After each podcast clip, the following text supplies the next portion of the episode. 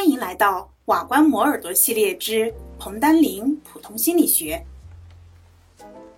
第五节情绪的调节。我们先来看情绪调节的定义。情绪调节是个体管理和改变自己或他人情绪的过程。在这个过程当中，个体通过一定的策略或机制，让我们的情绪在生理活动、主观体验、表情、行为等等方面发生一定的变化。具体来说，情绪调节有以下几个方面。第一个就是具体情绪的调节。情绪调节包括了积极情绪的调节和消极情绪的调节。比如说，愤怒的时候需要克制，悲伤的时候需要转换环境，想一些开心的事情。情绪调节也适合于积极情绪。当学生在学校里面取得了好成绩时，不能表现得过分高兴，以免影响其他同学的情绪。第二个是唤醒水平的调节，情绪调节包括了个体对于高低唤醒水平的调节。研究表明，高唤醒对于认知操作起到了瓦解和破坏作用。比如，狂怒会使人失去理智，导致越轨行为。成功的情绪调节就是要管理情绪体验和行为，使之处在适度的水平。也有人指出，情绪调节包括了削弱或去除正在进行的不适当的情绪。激活需要的情绪，掩盖或伪装某种情绪，所以情绪调节既包括了抑制、削弱和掩盖等过程，也包括了维持和增强的过程。第三个就是情绪成分的调节。情绪调节不仅包括了调节情绪系统的各个成分，也包括了调节情绪系统以外的认知和行为等。情绪系统的调节主要指调节情绪的生理反应、主观体验和表情行为。比如情绪紧张或焦虑时，控制血压和脉搏；体验痛苦的时候，换个环境就让自己开心一点。这就是情绪调节的三个方面。接下来我们看情绪调节的特征，它的特征主要有三个。第一个呢，就是情绪调节的恒定性，它说的是维持适度的情绪体验和表情。由于情绪调节，它是一种管理、指导和调整情绪反应跟情绪行为，以适应环境要求的一个过程。因此，我们情绪调节就要根据环境的要求，将情绪体验和表情的强度、持续时间控制在一定的范围之中。第一个就是恒定性了，恒定性是情绪调节的一个重要的特性。只有情绪保持恒定，个体才可能更好的去适应环境。情绪恒定性的参照目标是情绪体验和表情的强度或持续时间。第二个特征是情绪调节过程的等级组织。情绪调节可能有多种有效的调节反馈环路，它们按照等级组织起来。下级环路镶嵌在上级环路当中，上级环路倾向于与长期的抽象的目标相连，而下级环路与具体的行为机制有关。比如一个人确定某一种抽象的善意的目标是上级环路，而采取行动计划就是给邻居的人行道铲车，让朋友搭车，这就是下级环路。这些下级环路又与更下级的运动系列的环路有关，比如说铲取的方式、开车的技能。如果我们用低级机制取代了高级机制，就有可能出现调节的失败。第三个就是情绪调节的个体差异和文化差异。情绪调节具有个体差异，一般是按照个体的愿望来调节的。比如说，一个人希望平静，总是回避强烈的情绪。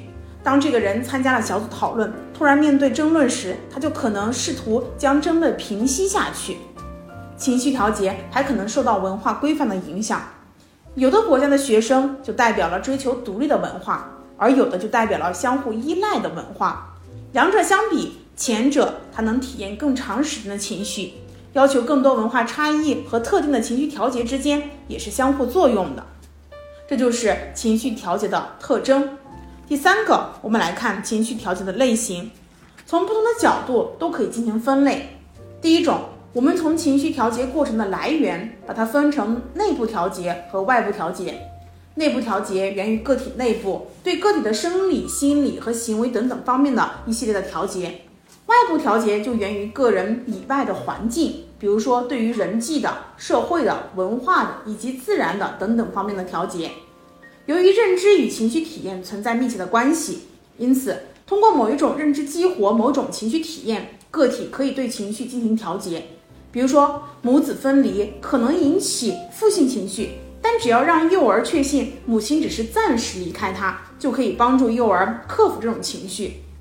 外部环境对于个体情绪的调节有着支持和破坏两种可能性，有的环境因素有利于情绪调节，而有的环境因素不利于情绪的调节。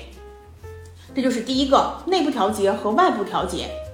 第二个是修正调节、维持调节和增强调节。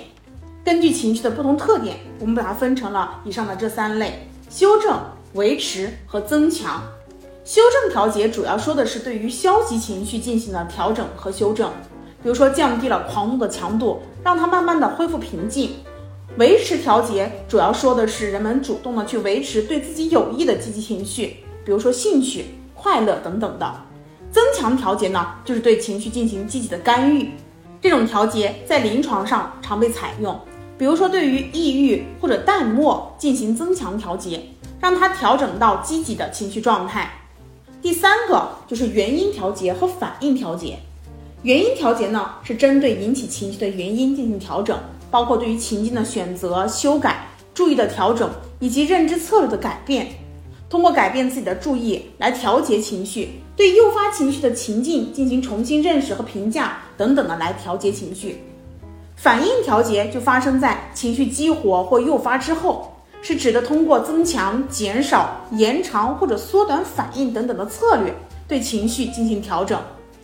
第四种分类是良好调节和不良调节了。情绪调节是为了使个体在情绪唤醒情境当中保持功能上的适应状态，使情感表达处在可以忍耐且具有灵活变动的范围之内。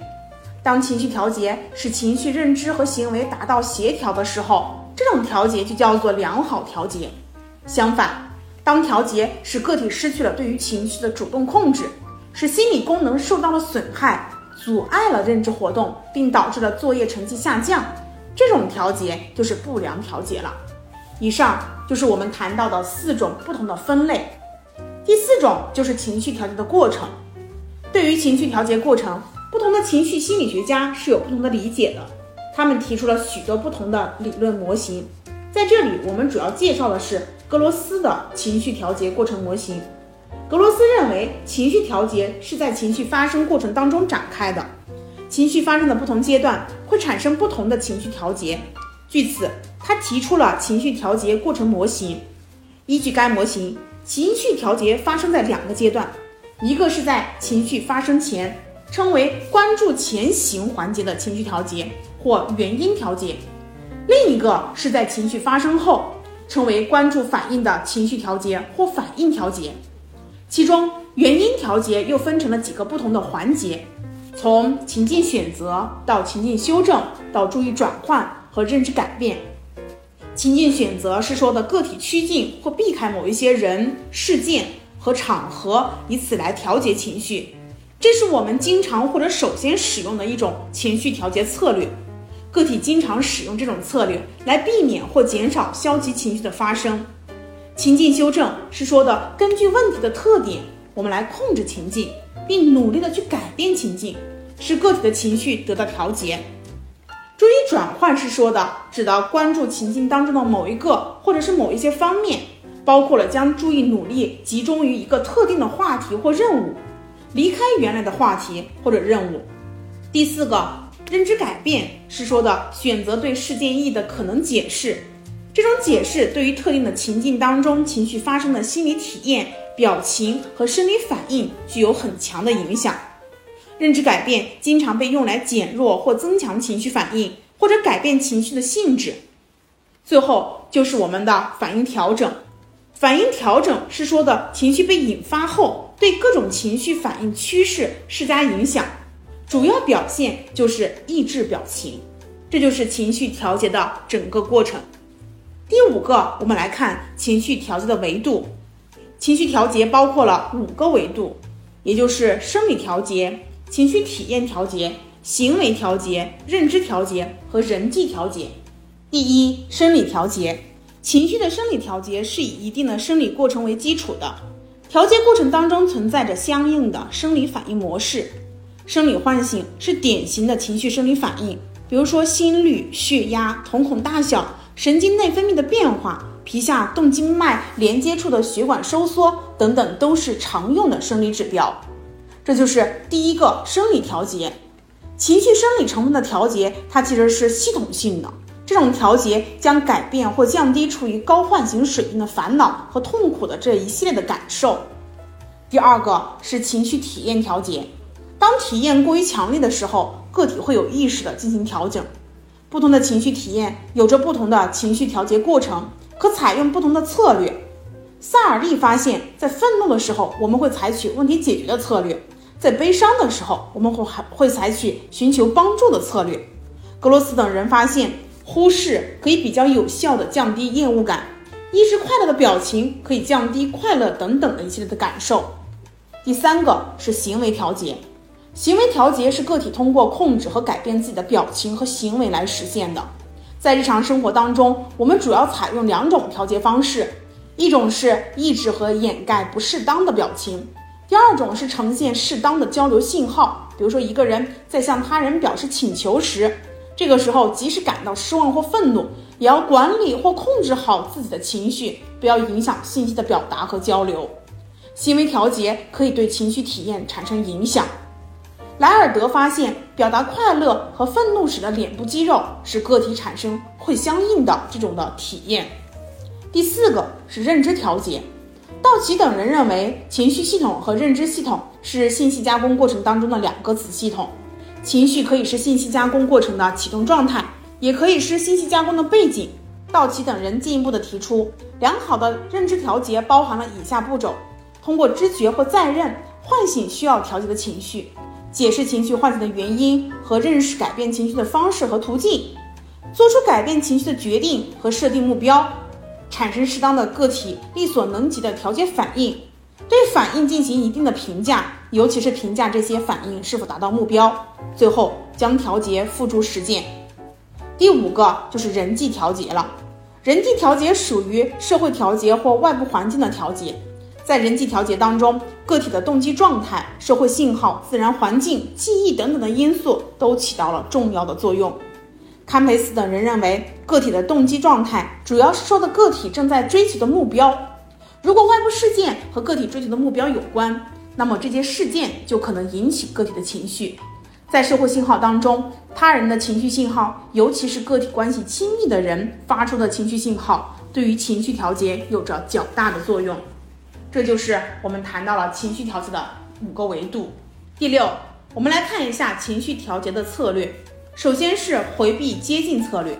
回避接近策略呢，也叫做情境选择策略。它是通过选择有利情境，回避不利情境来实现的，这是情绪调节的一种常用策略。在面临冲突、愤怒、恐惧、尴尬、窘迫等等情绪时，运用这种策略非常有效。儿童很早就开始运用这种策略去调节自己的情绪。第二种是控制和修正策略，控制和修正策略是一种更为积极的策略，它是通过改变情境当中各种不利的情绪事件来实现的。情绪调节者试图通过控制情境来控制情绪的过程或结果。两岁左右的儿童就会表现出用控制和修正情绪事件的方法来调节情绪，比如说给哭叫的小弟弟、小妹妹一些玩具等等的。第三个是注意转换策略。注意转换策略包括了分心和专注两种策略。分心是说将注意集中于与情绪无关的方面。或者将注意从当前的情境当中转移开，专注是说的对于情境当中的某一个方面长时间的集中注意，这时个体可以创造一种自我维持的卓越状态。六个月左右的婴儿就开始通过用转移对陌生人的注意、注视母亲等等方式来降低对于陌生人的焦虑。第四，认知重评策略，认知重评策略也就是认知改变。个体通过改变对于情绪事件的理解和评价而进行情绪调节。认知重评试图以一种更加积极的方式理解使人产生挫折、生气、厌恶等等的消极情绪的一些事件。认知重评将产生积极的情感和社会互动结果，不需要耗费许多认知资源，是一种有益的情绪调节方式。在个体发展上。通过认知改变进行情绪调节的策略，是在两岁以后的儿童身上才出现的。第五个是表达抑制策略，抑制将要发生或正在发生的表情，调动自我控制能力，启动自我控制过程，以抑制自己的情绪行为，是反应调节的一种策略。比如说，婴儿通过控制自己的表情，得到了成人更多的爱护，建立了亲密的亲子关系，就使用了表达抑制策略。研究发现，表达抑制会产生消极的情感和社会互动结果，需要耗费较多的认知资源。对心理适应性产生了不良的影响，进而影响心理健康水平。